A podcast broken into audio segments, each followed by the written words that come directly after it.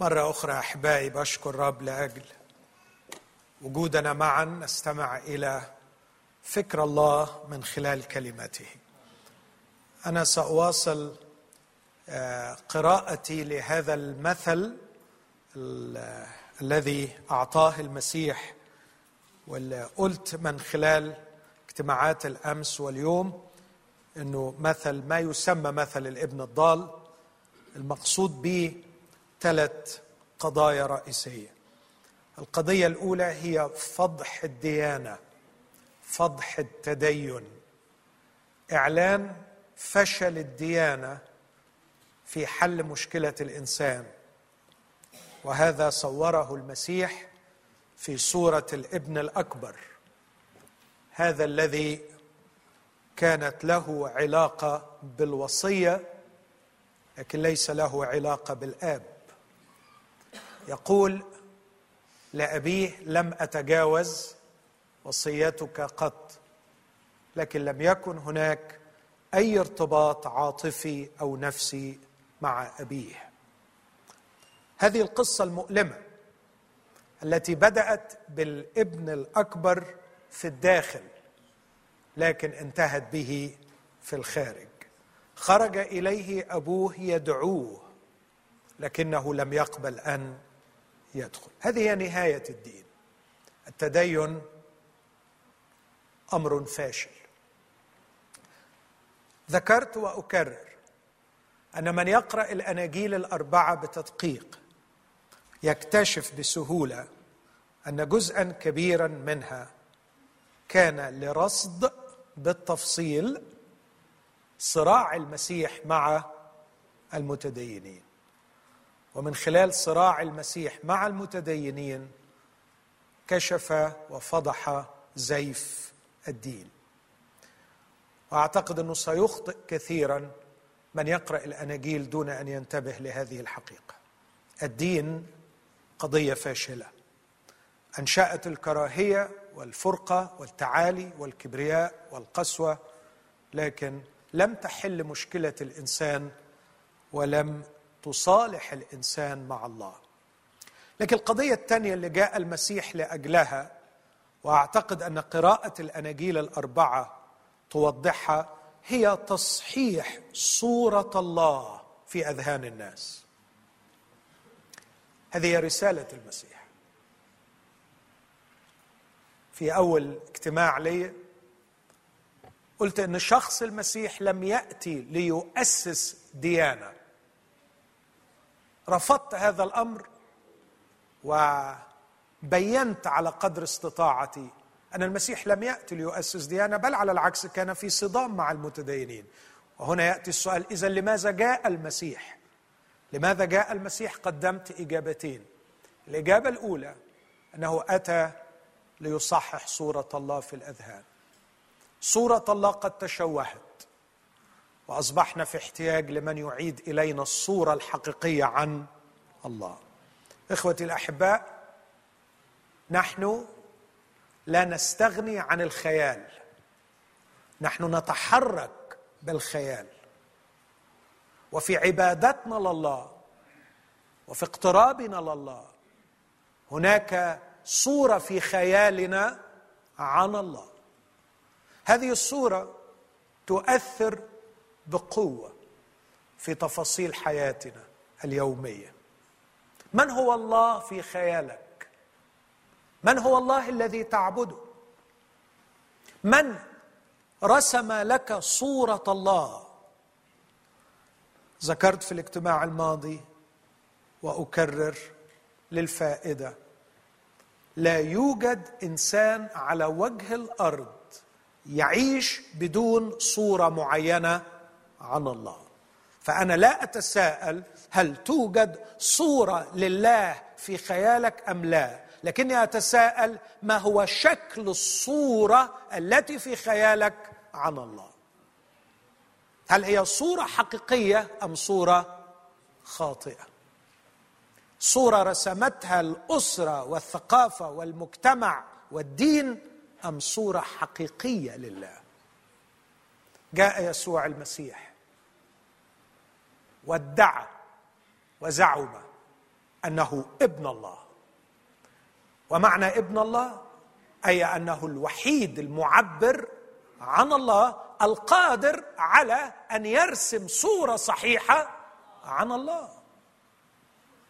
لكنه برهن ودلل وأكد صحة زعمه أنه ابن الله. بالمعجزات التي صنعها. بالقدرات الإلهية والصفات الإلهية والتعاليم الإلهية. يسوع المسيح معروض للامتحان. امتحنوا كما تشاء. اقرأ كلماته وامتحن أعماله. لم يكذب في شيء. بالأمس ذكرت بعض الأدلة. لا أريد أن أعيد. هذا الذي أقام الموتى وخلق جسدا بعد أن أنتن. هذا الذي فتح أعين العمي. هذا الذي أمر الطبيعة فأطاعته. هذا الذي خضعت له السماوات والأرض. كان يقول عن نفسه أنه ابن الله وأنه في الآب والآب فيه. وبالتالي أعتقد إني شخص عاقل شخص عاقل عندما أصدق ادعاء المسيح عن نفسه لأن العاقل هو من يقبل الحقيقة إذا توفر لها البرهان. إذا قدمت لي حقيقة وقدمت البرهان على صحة الحقيقة العقل والمنطق يحتمان علي أن أقبل. لكني أصبح شخصا غير عاقل إذا قدمت لي البرهان ورفضته المسيح يسوع رسالته للبشر لا أن يعطيهم ديانة جديدة. الديانة فشلت. والبشر ليسوا في حاجة إلى ديانات جديدة. المسيح يسوع جاء لكي يصحح صورة الله في خيالنا. والصورة التي رسمها يسوع المسيح. في خيالنا هي صورة الأب. الأب الذي رأيناه في هذا الصباح يحترم حرية الإنسان. الأب المتألم.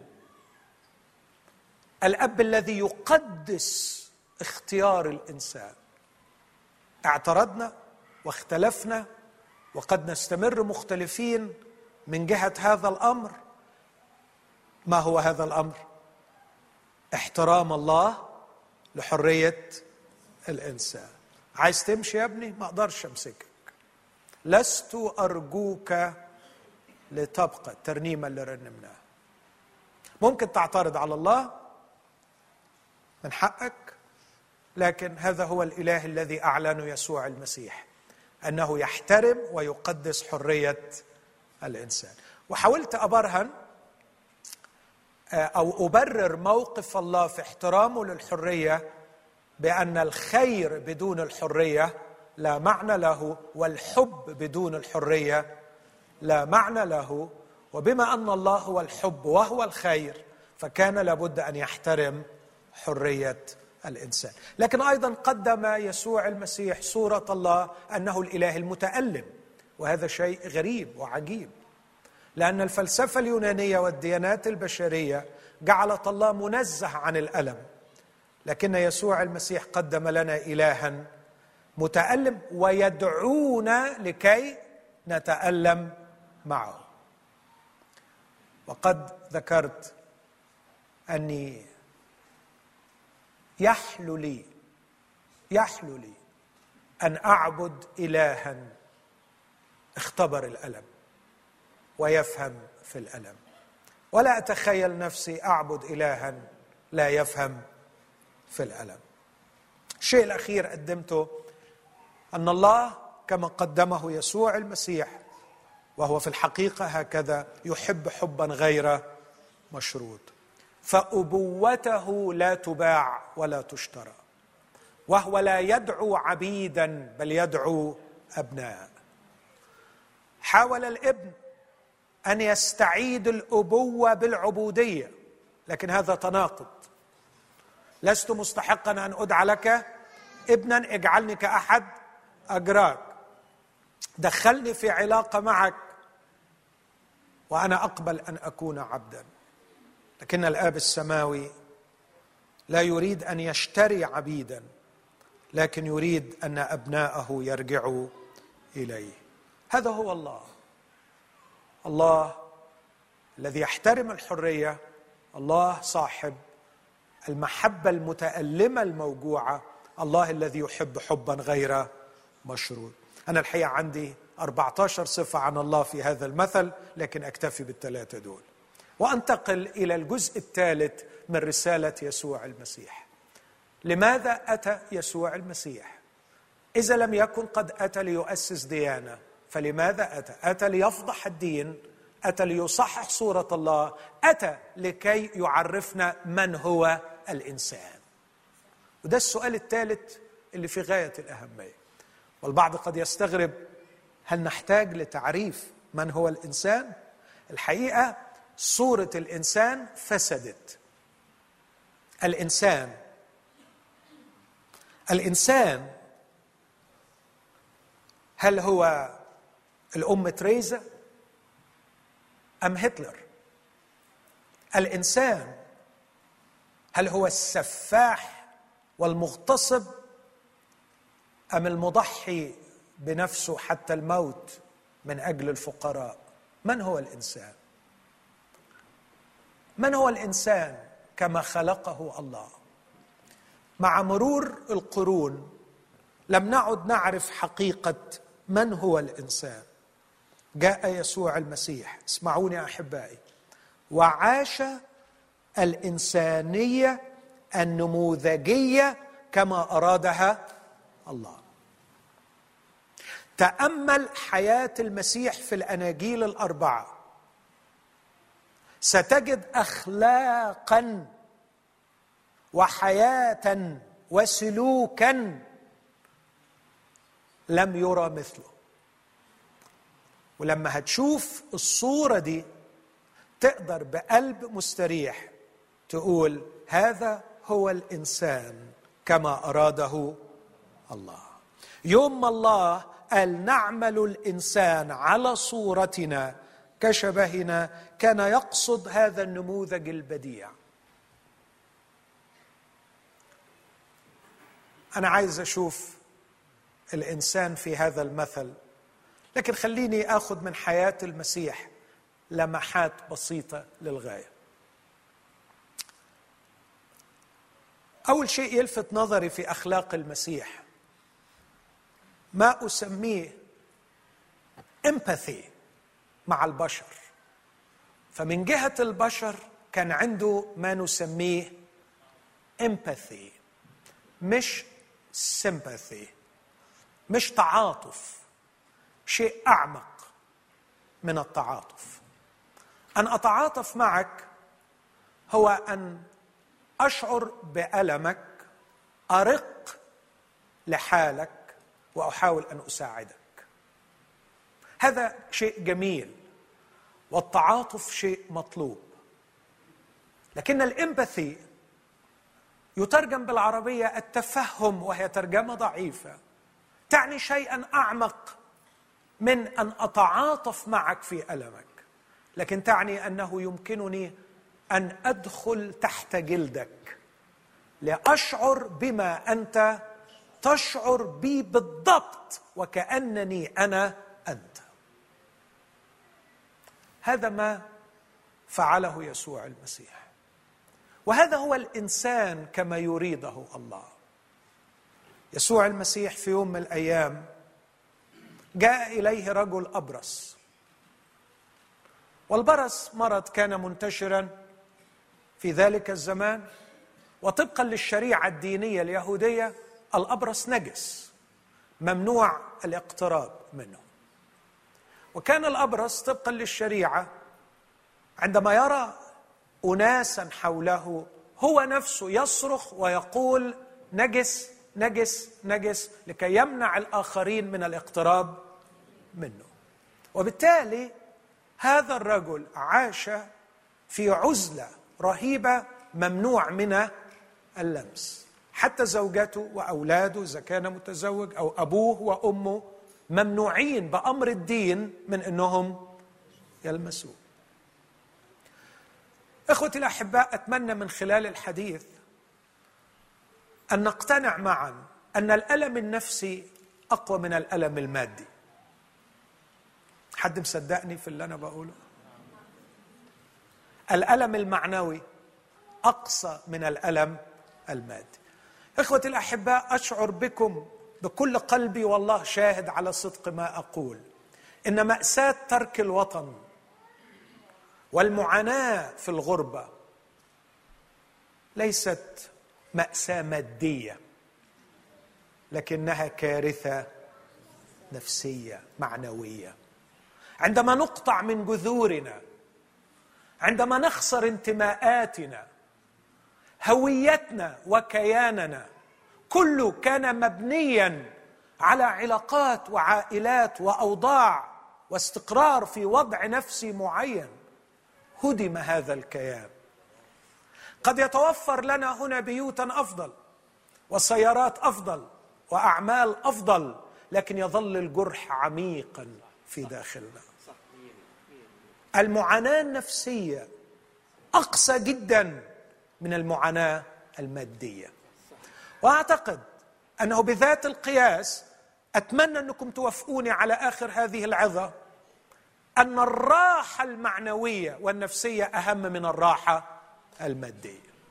إذا كانت المعاناة النفسية أقصى من المعاناة المادية وأقصد بالمادية مش المالية لكن الماديه ماتيرياليستيك من أي ناحية. مرض في الجسد مرض تعب في الظروف. إذا كانت المعاناة المعنوية أو النفسية أقصى من المعاناة المادية فبنفس القياس الراحة المعنوية الداخلية أهم وأبقى وأعظم وأعمق من الراحة المادية. موافقين؟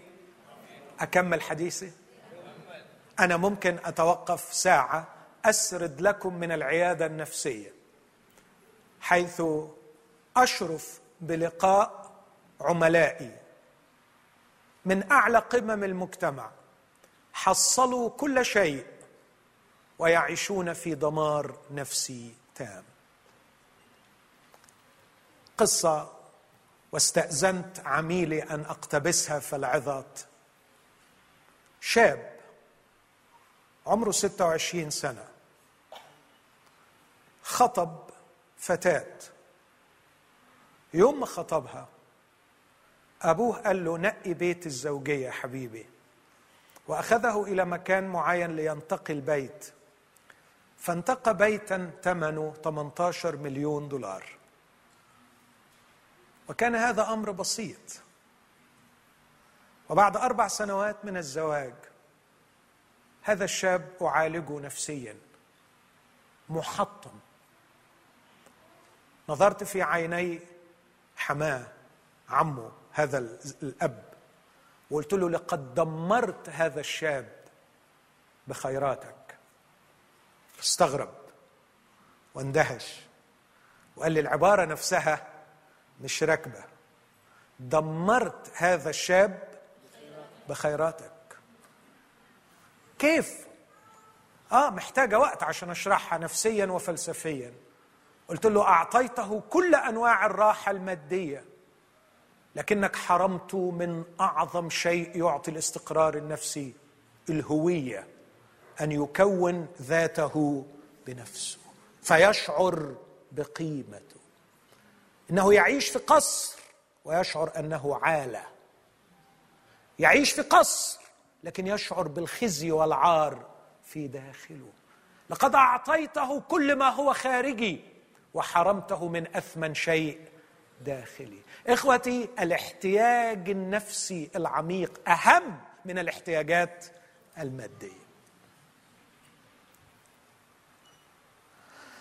إذا اتفقنا على الكلام ده أرجع تاني وأقول أن الأبرص كان في احتياج لشيء معنوي. كان في احتياج لشخص يلمسه. كثير من الزوجات تبكي. عندما تعرض ألامها على زوجها الكلمة اللي بتطلع يقول لها أنا قصرت معاكي في إيه؟ فتبكي أكثر. وتقول له غالبا عمرك ما هتفهمني.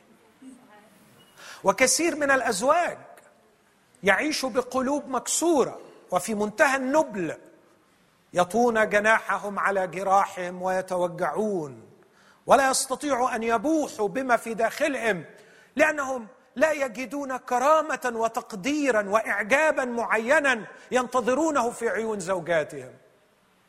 عندما يحاول أن يعاتب زوجته الزوجة تقول له وأنا مقصرة في حقك في إيه؟ فيزداد الوجع. نحتاج إلى شخص يفهم أعماقنا. نحتاج إلى شخص يعرف حاجاتنا العميقة في الداخل ويكون قادرا على أن يسددها.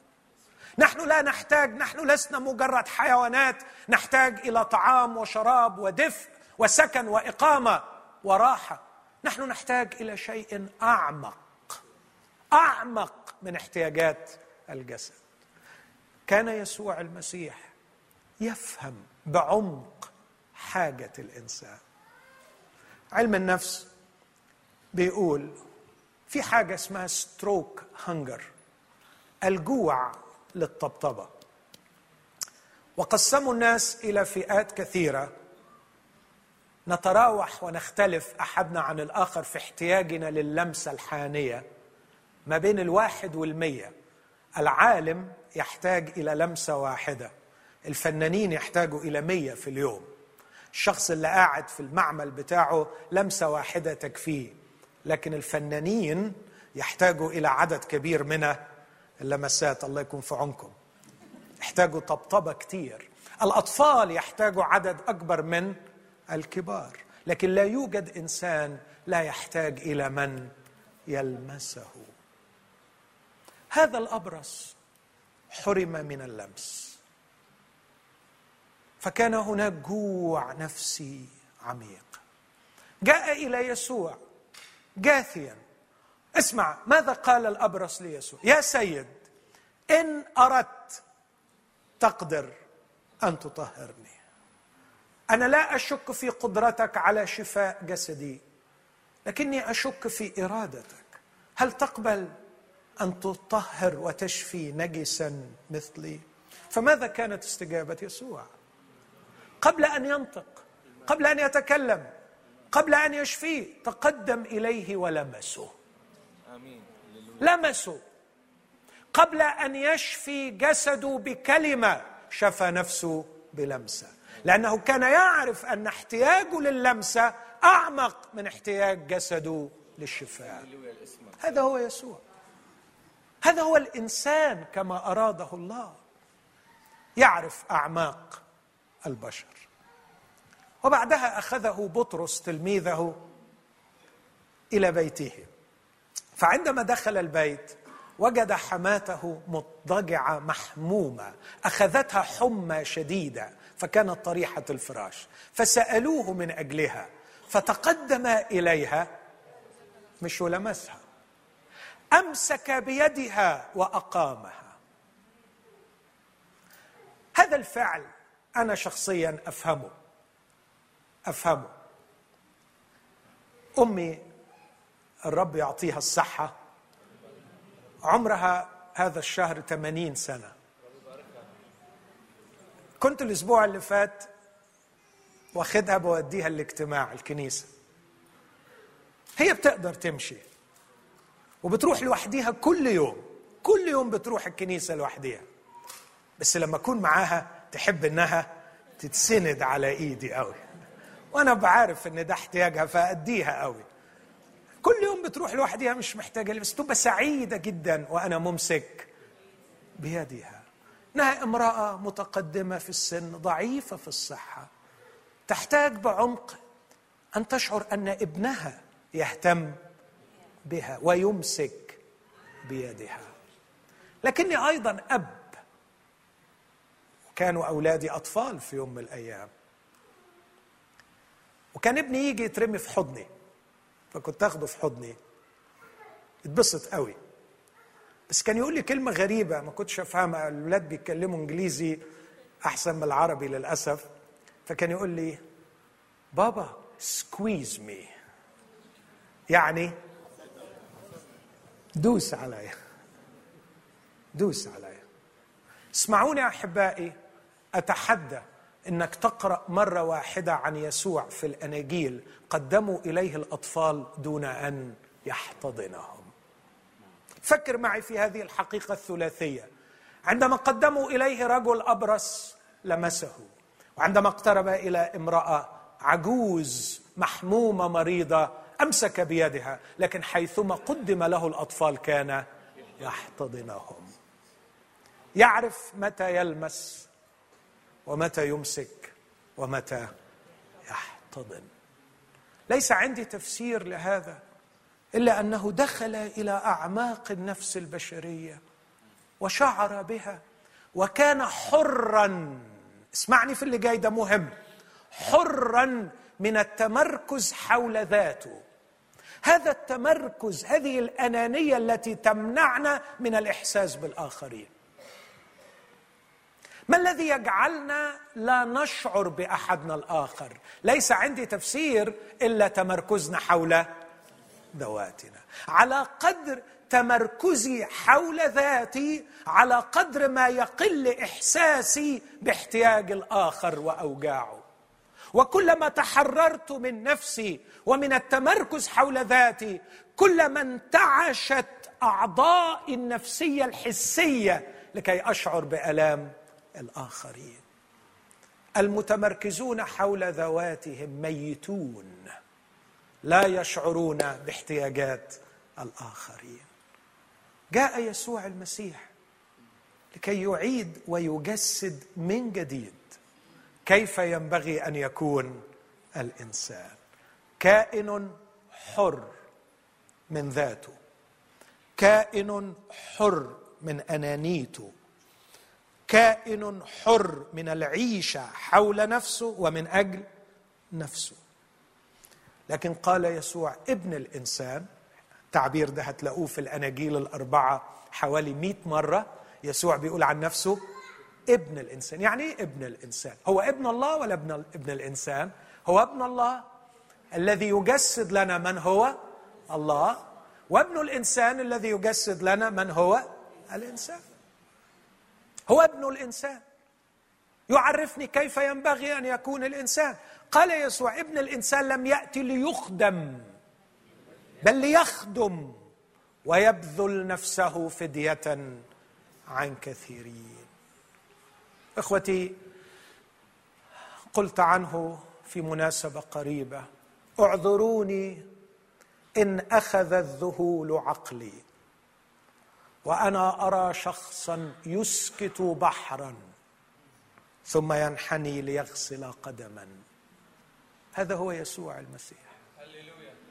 يمشي على البحر ويأمر الريح فتطيعه لكن بكل الحب ينحني في العلية ويغسل أقدام تلاميذه. الخادم الخادم الذي لا يعيش لأجل نفسه. حر شريف كريم.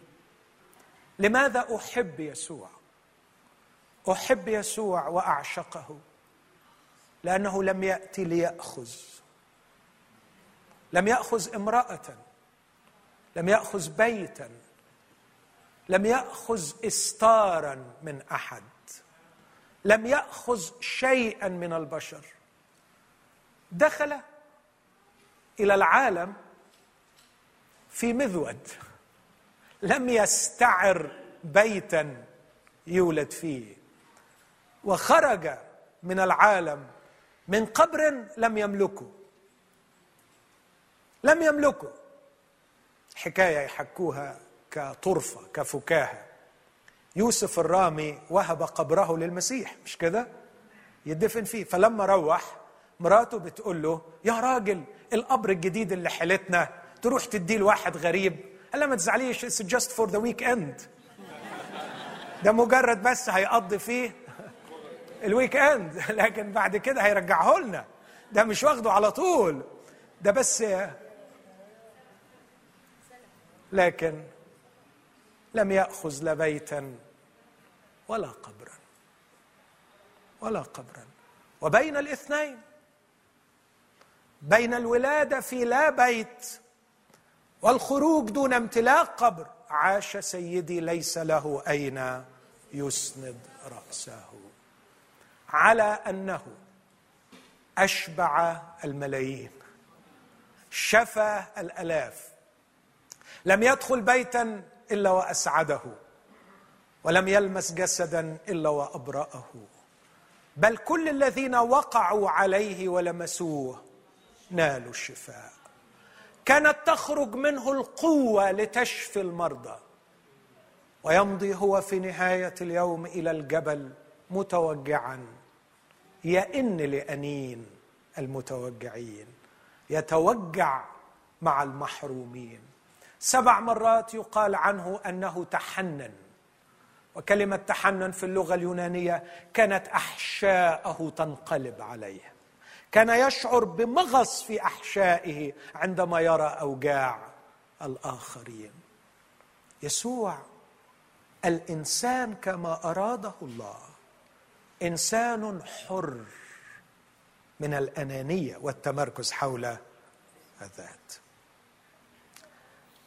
لكن يسوع كمان كما نقرأ عنه في الأناجيل سنجده عجيبا مجيدا في السلطان والخضوع. ودي هسيبها لكم أنتوا تفكروا فيها وتبحثوها في الإناجيل. هذا ما يسمى بارادوكس تناقض ظاهري. اقرأ الإناجيل الاربعه تكتشف أن يسوع له سلطان لم نرى مثله مع أي إنسان. سلطان على كل شيء يعني سمي سمي أي شيء ستكتشف السلطان. لكنك لن تجد شخصا كان خاضعا ومطيعا مثل يسوع المسيح. شيء عجيب. عجيب هذا الإنسان. لكن أنا علشان الوقت بتاعي محدود وعايز أختم بسرعة.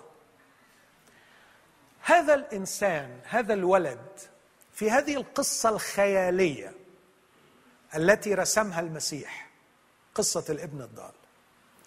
أقدر أسأل هذا السؤال. هذا الولد الابن الأصغر خسر إنسانيته. ودليلي على هذا أن الأمر بدأ به في بيت أبيه وانتهى به مع الخنازير. يشتهي أن يملأ بطنه من طعامها ولم يعطه أحد. يعني الخنازير كانت مستمتعة بالحياة أكثر منه. صح؟ اسمحوا لي أقول يا أحبائي مع كل احترامي أنا ما بخدمش كتير في أوروبا بس بخدم كتير قوي في أمريكا. سامحوني مع احترامي لإخواتي الأمريكان برضو. لكن أنا عايز أأكد وأقول أن البيتس الحيوانات في أمريكا مستمتعة كثيرا جدا عن البني آدمين. وتعيش في حال يعني في في أوضاع كثيرة أرقى جدا من البني آدمين. يعني ممكن تجد المرأة بتعطي كل ثروتها لكلبها وكل يوم بتاخده تمشيه. مرتين في اليوم. وبتحرص جدا على إن بس هي ليها سنين ما حدش زارها. وليها سنين ما حدش رفع تليفون وسأل عليها. أربعين مليار دولار ينفقها الأمريكان على الحيوانات البيتس الحيوانات البيتية كل عام. قد خسر هذا الولد إنسانيته وأصبح الإنسان في هذا العالم لا يتمتع حتى بما يتمتع به الحيوان. أكيد الحيوانات بتعاني في هذا العالم. أنا أنا مش معترض ابدا. لعل حد يكون هنا من دعاة حقوق الحيوان ما يعني أنا مش ضدك. بس صار لو أقول لك حاجة أيها الداعي والتاعب للبحث عن حقوق الحيوان اسمعني الله يطيل عمرك. إن معاناة الإنسان على الأرض اقسى جدا من معاناة الحيوان. البشر يعانون. ولا أحد يدري حجم معاناة كل إنسان. هذا الولد كان يعاني. كان يعاني ماديا وكان يعاني نفسيا. لكن اتفقنا من شوية وأرجو أنكم تكونوا لم تتراجعوا عن اتفاقكم أن المعاناة النفسية اقسى من المعاناة المادية. رجع لبيت أبوه. أول ما رجع أنا بس هتكلم عن حاجتين خدهم بيهم يرجعوا لي انسانيتي ودول اللي أنت وأنا محتاجينها وأنا أعتقد في اختباري الشخصي كشخص يراقب نفسه دائما ان هم دول اللي باقيين لي بيدوني سعادة في الدنيا دي. أشكر الله لأجل عائلتي أشكر الله لأجل وظيفتي أشكر الله لأجل صحتي أشكر الله لأجل أحبائي ولأجل خدمتي لكني أود أن أصرح أمام الجميع إن كل هذه الأشياء مجتمعة ليست هي التي تسعدني. ليست هي مصدر سعادتي. لكن اللي بيسعدني هم أمرين أراهم في هذا المثل. الأمر الأول هوية محققة. هوية محققة. لو عايزها بالإنجليزية achieved identity. هوية ضاعت وغابت لكنه أخيرا وجدها وحققها. واسمعني يا أخي الحبيب اسمعيني يا أختي الفاضلة. كل واحد منكم لديه معاناة عميقة في الداخل لأنه يبحث عن هويته. يعني إيه هويته؟ يعني مين أنا؟ مين أنا؟ أوعى تستهتر بالسؤال ده. هقول الأمر الثاني وبعدين أرجع لموضوع الهوية. الأمر الثاني الذي يسعدني أحتاج إلى إرسالية متممة. لست فقط أحتاج إلى identity أحتاج إلى mission أحتاج إلى هوية وأحتاج إلى رسالة أؤديها في هذه الحياة. لا أستطيع أن أعيش دون أن أحقق رسالة في هذه الحياة. أنا مش هينفع ابدا أعيش مش مخلوق علشان أعيش. اخذ اخذ اخذ اخذ مش مخلوق علشان أعيش يطعموني ويشغلوني ويوكلوني ويمتعوني. لكني مصمم في الداخل على صورة الله أن أكون انسانا ينجز ويحقق رسالة في هذه الحياة. لن أشعر بالشبع إلا إذا رأيت اثرا لوجودي. إذا دخلت العالم وطلعت من العالم وشعر ان أنا ما عملتش فرق اطلاقا أشعر أنني والعدم شيء واحد.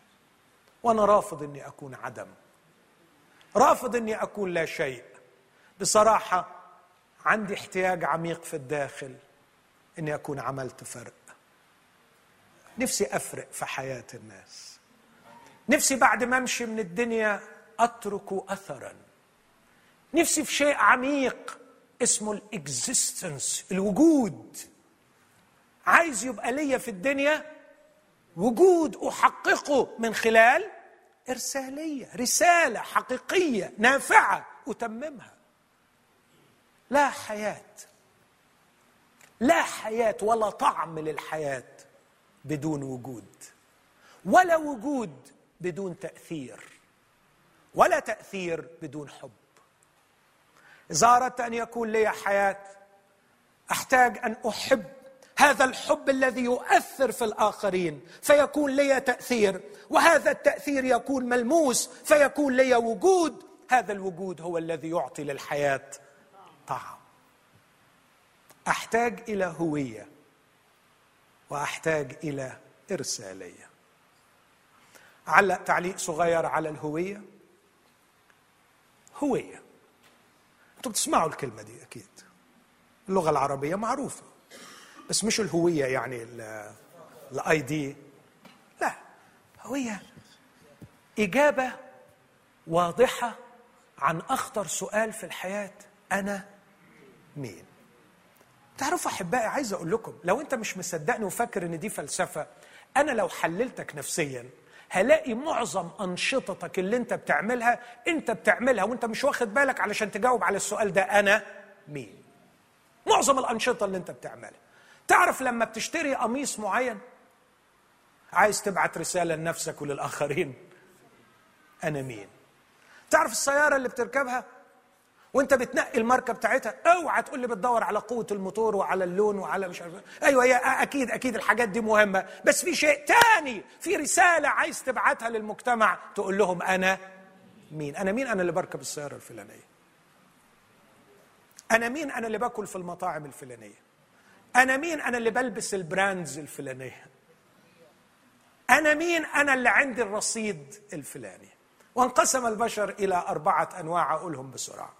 نوع من البشر يرى الهوية فيما يملك. أنا ما أملك. الأشياء التي أمتلكها. ونوع من البشر يحقق الهوية فيما يقوله الناس عنه. وده يبقى عايش يا حرام طول الوقت عمال يطبطب على الناس ويحايل الناس ويكرم الناس عشان الناس يقولوا له كلام حلو. لأنه هو بيعرف هو مين من كلام الناس عنه. هو موهوب هو ذكي هو دمه خفيف هو حلو هو شاطر هو ناجح هو أصيل هو طيب هو هو هو. نفسي الناس يقولوا عني كلام يعرفني أنا مين. وأحيانا نرشي الناس ونتعب من أجل الناس. بس طبعا إحنا ما بنسميهاش رشوة بنسميها خدمة. إحنا بنخدم الناس. ومموتين روحنا خدمة للناس. بس في الحقيقة إحنا مش بنخدم الناس. إحنا عايزين نشتري من الناس كلمة حلوة تساعدنا في تعريف أنفسنا أنا مين والبعض لا يرى الهوية فيما يملك أو فيما يقوله الناس لكن فشل من الناس وما قدرش يملك فقال لك دراعي في إنجازي أنا سوف أنجز أنجز. وهؤلاء مساكين يعيشون عبيد وضحايا للإنجاز. شغل شغل شغل شغل. بص مفيش حاجة هتنفعك إلا شغلك. اشتغل اشتغل اشتغل. وتلاقيه منين ما يقعد يقول لك الحمد لله الحمد لله. اشتغلت وعملت وعملت وعملت. بطلع الصبح الساعة 6 برجع الساعة 12 مساء. الحمد لله أنا أنجزت أنجزت أنجزت. وهو تعريفه لنفسه. في الداخل أنا ما أنجزه. في نوع رابع وده من أسوأ الأنواع. لا فيما يملك ولا في كلام الناس ولا في الإنجاز لكن في الانتماء. ده مش لاقي حاجة يملكها ومش عارف يخلي الناس يقولوا عنه حاجة حلوة ولا قادر ينجز إنجاز متميز. فيدور على جماعة غالبا ما بتكون جماعة دينية وينتمي إليها ويندمج فيها. ويتبنى مثلها وقيمها ويتطرف فيها فيعطونه هويتهم. فباع هويته رهن هويته واستلف منهم هويته. فأنا سامحوني لما أقول بعض الانتماءات ما أقصدهاش أنا كاثوليكي. أنا أرثوذكسي. أنا بروتستانتي. أنا إخوان مسلمين. أنا داعشي. لماذا يضحي الشباب بحياتهم ويهبون أنفسهم للجماعات الدينية بحثا عن الهوية؟ ثقوا في اللي بقوله لكم. كان في بحث بيتساءل وبيقول الشباب العربي المغرر به ينضم لهذه الجماعات الإرهابية بحثا عن الحور العين بحثا عن الخلود المزعوم بحثا أو جريا وراء أوهام وأساطير تقول له إنه هيحصل لك وهيحصل لك وهيحصل لك. لكن ماذا عن الشباب الأوروبي الذي انضم لهذه الجماعات؟ لا تفسير نفسي إلا بحث عن الهوية identity ال identity شيء غالي. معاناة البشر للبحث عن هويتهم معاناة عميقة. إخوتي الأحباء أرجوكم ركزوا معايا في اللي بقوله. إذا وجدت هويتك الحقيقية ستتمكن من مواجهة أي نوع من المعاناة المادية. وإذا لم تجد هويتك الحقيقية سيصبح أي نوع من المعاناة مهما كان قليلا كارثة إنسانية بالنسبة لك. أنت تحتاج في المقام الأول إلى هوية. لكن اسمعني إذا كان هناك بحث محموم ودراسات كثيرة تتكلم عن الإنسان الذي فقد هويته فإذا نحن نتكلم عن إنسان في حالة غريبة جدا إنسان فاقد الهوية. أين ذهبت هويته؟ ضاعت الهوية. يوم جمع الابن الأصغر كل شيء وسافر إلى كورة بعيده يوم رفض بنوته لله. يوم اعتبر أن أباه قد مات بينما أبوه كان حيا. إخوتي الأحباء إن الهوية عادت لهذا الولد ومعها عادت الإنسانية. عندما عاد لحضن أبيه أول كلمة سمعها أول كلمة اسمعها ابني هذا. ما هي هويتي؟ أنا ابن له. مخلوق على صورته. لا أجد هويتي وسعادتي واستقراري إلا في حضن أبي. في هذا الحضن أعرف من أنا. وبعيدا عن هذا الحضن أرتقي أعلى المناصب. وأحصل أعظم الثروات وأعيش في أرقى البلاد وأظل غريبا. غريبا غريبا غريبا. طالما أني بعيد عن حضن أبي. في حضن أبي تعود إلي هويتي. وفي حضن أبي إذا علت بي الحياة أو هوت. إذا حلت أو أوحلت سأكون مطمئنا. لأني في حضن أبي. احتياجك الأول احتياجك الأول أن تعود إلى حضن أبيك. وأرجوك صدقني في حضن أبيك بهوية محققة ثابتة بإجابة واضحة عن أعظم سؤال من أكون؟ ستستطيع أن تواجه الاغتراب. بكل قسوته وظروف الحياة بكل قسوتها آمين؟ بسرعة شديدة ووضع الآب خاتما في يده. أرجو أن نفهم يا أحبائي الخاتم ده مش زينة. الخاتم ده مش زي ما بنقول في مصر عياقه يعني.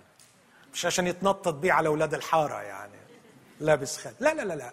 حضراتكم عارفين زمان إن ما كانش فيه توقيع ولا انيشيالز لكن كان الختم للتوقيع على المستندات. ابني قد عدت إلى بيتي وسأرسلك بعيدا لتنجز مقاصدي. سأرسلك في مهمة وراء الأخرى. وهناك سأعطيك الحق أن تمثلني. تمثلني. أنت هتبقى my representative أنت الممثل الرسمي لي.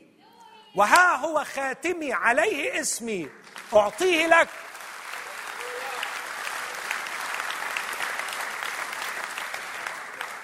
اذهب يا ابني.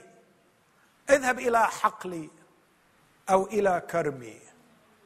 بع واشتري. تكلم بالنيابة عني. قرر بالنيابة عني. وها هو خاتمي. وقع كل الأوراق باعتبارك ممثلي. هذه هي رسالتي في الحياة.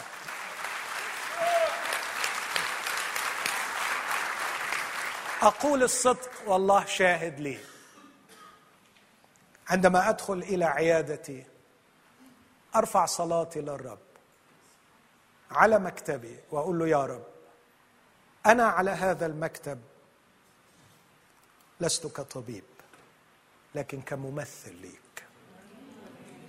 أريد أن يلتقي بك المرضى من خلالي. وعندما أذهب على المنبر نفس الصلاة. يا رب أنا لست بواعظ لكني ممثل لك. إذا أردت أن توصل رسالة أنا تحت أمرك لأمثلك. اسمعني. والله شاهد. أقول الصدق. احضن ابني. أقول يا رب أنا أمثلك لهذا الولد. وأريد أن أكون في ذهنه في ذهنه. لا صورة عني. فأنا سأمضي يوما إلى القبر. ولن أكون معه. لكني أريد أن أترك في خياله صورة صحيحة وأقول الصدق والله شاهد.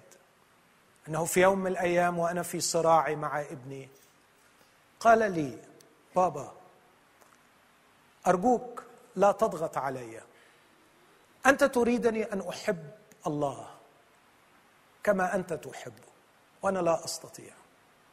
أنت تحبه لأنك تعرفه أنا لا اعرفه فكيف أحب شخص لا اعرفه كسر قلبي لكن بعديها قال لي كلمة شجعتني. قال لي بس عايز أقول لك حاجة يا بابا. لو في يوم من الأيام عرفته وطلع زيك أنا لازم هحبه.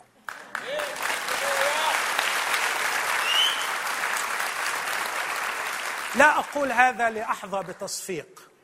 لا أقول هذا لأحظى بتصفيق. لكن أقول هذا كتأكيد على أهمية رسالتنا في الحياة. لسنا هنا لنعيش أطباء ناجحين. لسنا هنا لكي نعيش رجال أعمال ناجحين. لسنا هنا لكي نعيش أزواج ناجحين. لسنا هنا لكي نعيش أباء ناجحين. نحن هنا من أجل شيء واحد أن نمثل الله أبينا. نمثله.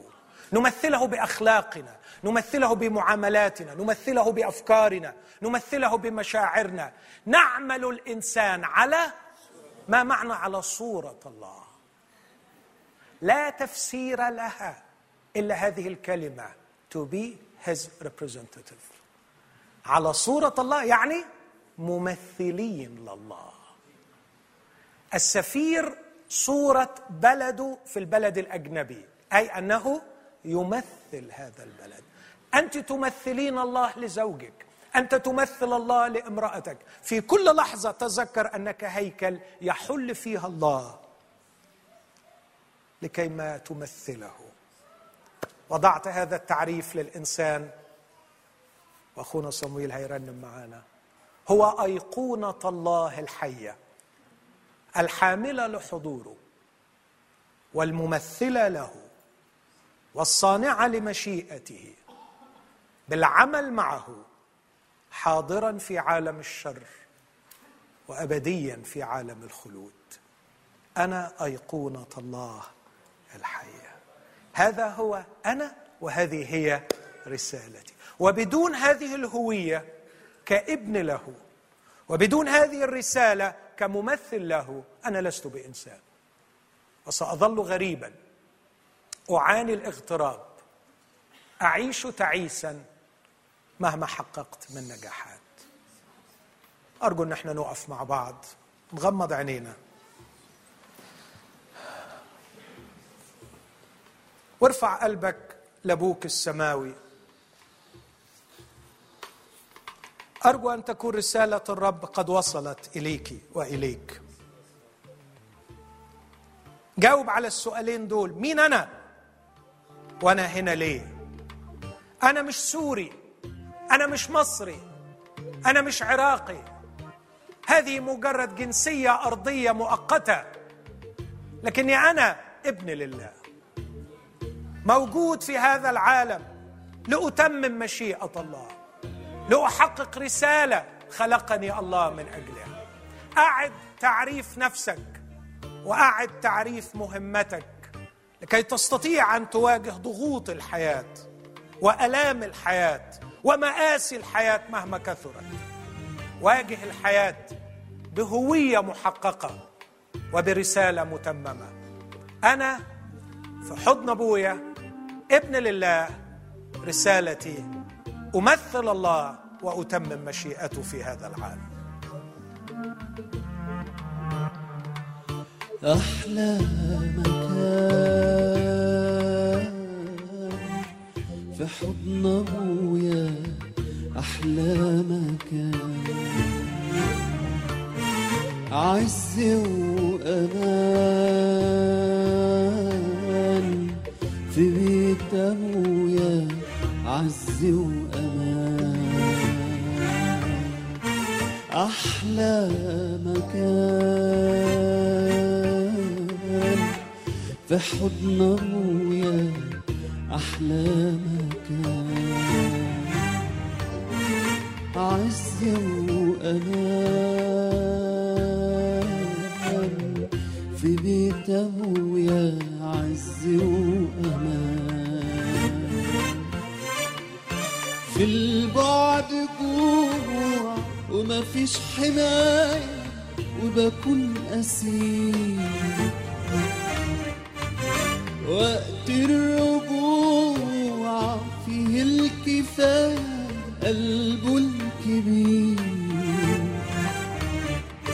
في البعد جوع ومفيش حماية وبكون أسير. وقت الرجوع فيه الكفاية قلبه الكبير. أجري وأروح بين دراعينه شوق وانتظار شفته في عينه أجري وأروح بين دراعينه شوق وانتظار شفته في عينه في أحلى مكان أحلى مكان أحلى مكان حضن أبويا أحلى مكان عز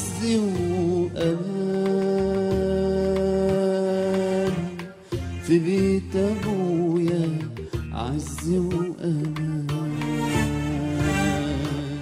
أحلى مكان وقت الرجوع. يا أحلى مكان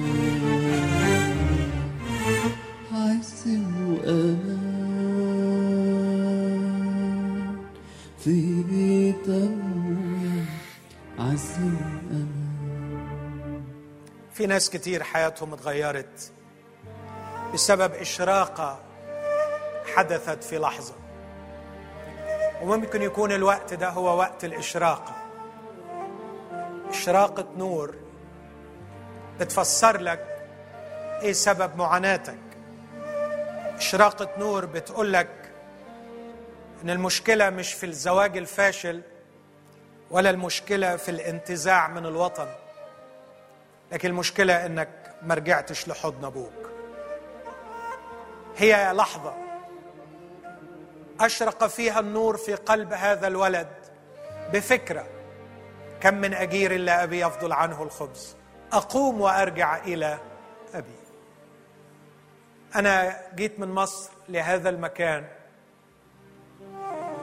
ولا أحلم بأن أعود إلى بيتي وعائلتي بأروع من هذا الشيء.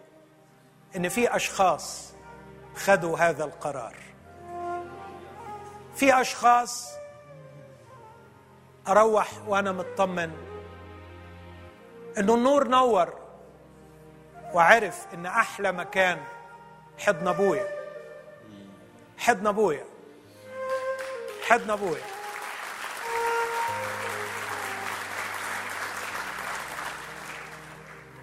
أنا على قلبي اللي حاسس فعلا إن اللي ناقصه حضن أبوه ونفسي يترمي في حضن أبوه. اتفضل يقرب لقدام عشان نصلي معاه. تعال حبيبي. يا للجمال أقوم وأرجع إلى أبي. أمين أمين أمين. أقوم وأرجع إلى أبي. وأقول يا أبي أخطأت. مش أخطأت لما زنيت ولا لما سرقت ولا لما تعاطيت. أخطأت لما فكرت إن الراحة بعيد عن حضنك. فكر معايا في الفكرة دي وقولها في قلبك.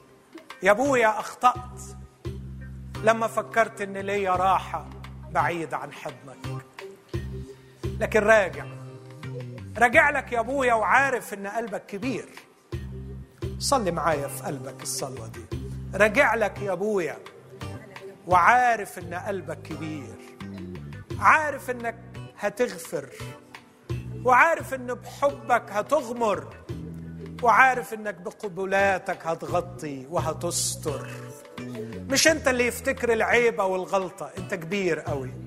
أنت كبير يا أبويا. أنت هتغفر لي الماضي وهتستر الحاضر وهتأمن المستقبل. أنا جاي وراجع. مش لبيت لكن لحضن راجع مش لفلوس ولا وظيفة ولا نجاح ولا صحة. أنا راجع لحضن أبويا. يا أبويا خدني في حضنك. دفيني بحضنك. طمني. طمني إنك قبلتني وغفرت لي. ومن النهارده اسمك على جبيني. خاتمك في يدي. أتعهد أمامك إني أعيش أمثلك يا أبويا. في حلتك الأولى التي وهبتها لي وبالحذاء الذي وضعته في رجلي سأمضي وأتمم رسالتي. سأوقع الأوراق لا باسمي لكن باسمك. لن أبني لنفسي اسما. لكن سأعمل لأجل اسمك. لأجل اسمك يا أبي. اسمع معايا الترنيمة دي تاني. وصليها في قلبك. بالأحضان الأبوية.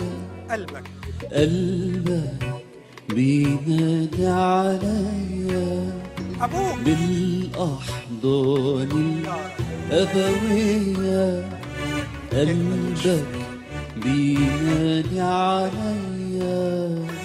أرجع واتمتع برضا عني هنا. في المحبوب. في المحبوب. واسمع لنداء الغفران بالإيمان جاي. أتوب. راجع الحنان واثق إن أنا ليا مكان راجع. للآب الحنان واثق. إن أنا ليا مكان بذنوبي أنا راجع أنا راجع بدموعي. بدموعي أنا راجع واثق ليا مكان واثق إن ليا مكان جاي لك بخطايا سنيني عمري اللي انقضى في أنيني جاي لك يا رب. بخطايا سنيني هيعوض عمري اللي انقضى في أنيني هيغفر. دقت مرار البعد أسير واتمنيت أرجع ليك. عدت لنفسي بدمعي بكي عند البيت صارخ ليك. راجع. قلب الولاد. واثق أنا ليا. مكان راجع للآب الحنان. واثق إن ليا مكان. بذنوبي أنا راجع. بدموعي أنا راجع. واثق إن ليا مكان. واثق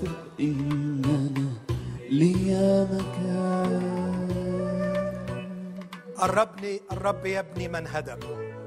قول آمين. الرب يبني من هدم. الرب يعصب كل جرح. الرب يجبر كل كسر الرب يشفي كل مرض. الرب يغفر كل إثم. من هو إله مثلك؟ غافر الإثم وصافح عن الذنب.